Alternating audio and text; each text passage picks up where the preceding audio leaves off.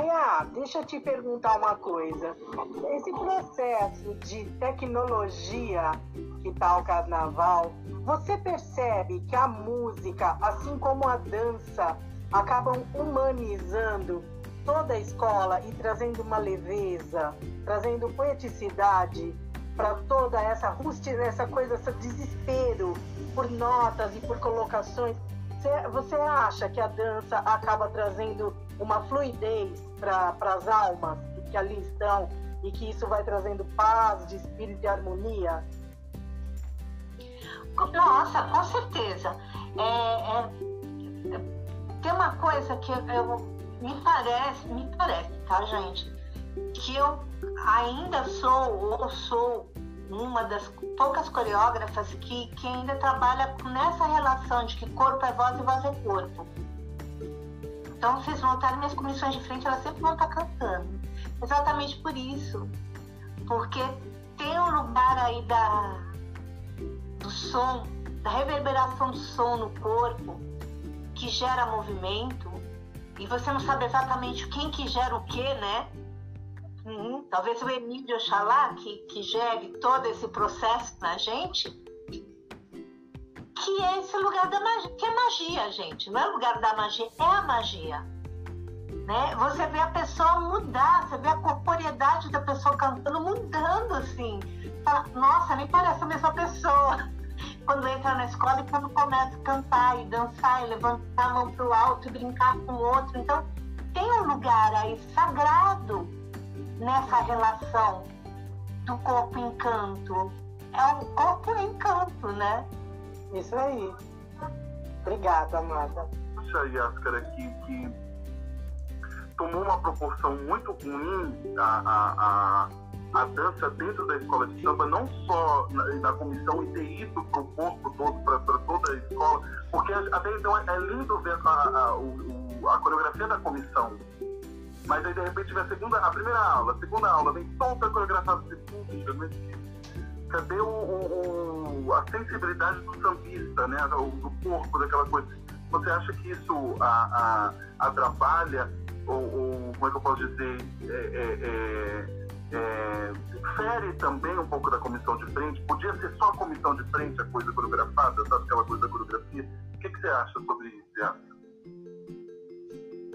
Nossa, eu nunca tinha pensado sobre isso, né?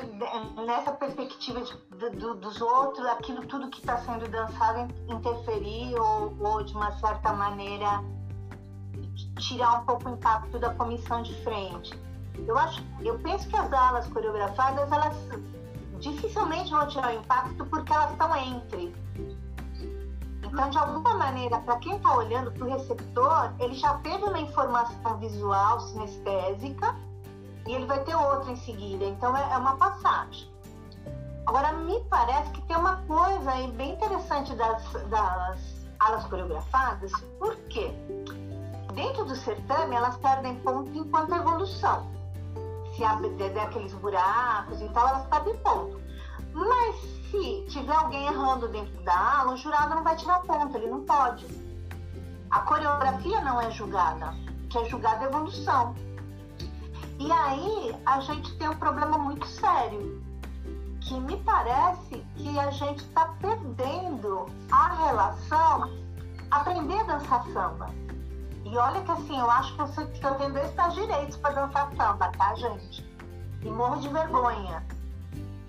É, mas a gente não vê mais passista como era antes, sabe? Você não, tanto masculino quanto feminino, tá? É, essa figura, porque eu penso assim, às vezes eu penso em escola de samba que tem algumas são quesitos, mas são quesitos personagem, né? Então a figura do passista malandro, a figura da cabrocha, é, a figura do mestre sala e da porta-bandeira, são, são figuras, né? Do mestre de cerimônia, que seja o coreógrafo, ele toma esse lugar de mestre de cerimônia, o apresentador de casais, que é mestre de cerimônia também. Então você tem aí um, uma, um personagem, uma persona dentro da escola de samba. E a gente quase não vê. A gente vê muita gente dando close, dando pinta. Sim. É, não sei se isso é em função de muitos elementos estranhos ao cotidiano do terreiro, né, que chega, vem, tem uma relação com a bateria, que é necessária hoje em dia, né, é, mas que não está ali, que traz todo um, um imaginário para a população que, ah, tudo bem, eu vou chegar lá e vou, vou dar close, vou dar pinta, e tá tudo ok. E, e quem perde é a escola. E por outro lado, as escolas que eu não diria que são são, são, diria que são sim, as mais tradicionais, mas também as mais conservadoras, e assim, é uma coisa que eu sempre gosto de pensar muito nisso. Quando você conserva, você pega algo, bota na geladeira e aquilo que você tira três meses depois é exatamente igual, né? E a tradição, ela só existe, resiste, se ela dialoga com as necessidades do tempo onde ela acontece. Sim. Né? Então, me parece que as escolas mais conservadoras, que foram grandes escolas há muito tempo atrás, que hoje estão no acesso, elas não deixam de ser grandes, elas continuam sendo grandes, mas elas não estão ainda dialogando com as necessidades do carnaval enquanto do, do, do carnaval não, desculpa, do desfile da escola de samba enquanto produto, né? Enquanto entretenimento, mas são essas escolas que vão gerar os passistas femininos, masculinos, porque elas têm chão, elas têm terreiro, né? Elas só precisam ter essa mão de lidar com essa, com, com essa demanda do capitalismo, do neoliberalismo. Porque o pensamento da escola de samba, ele vai para outro lugar, ele é de comunidade.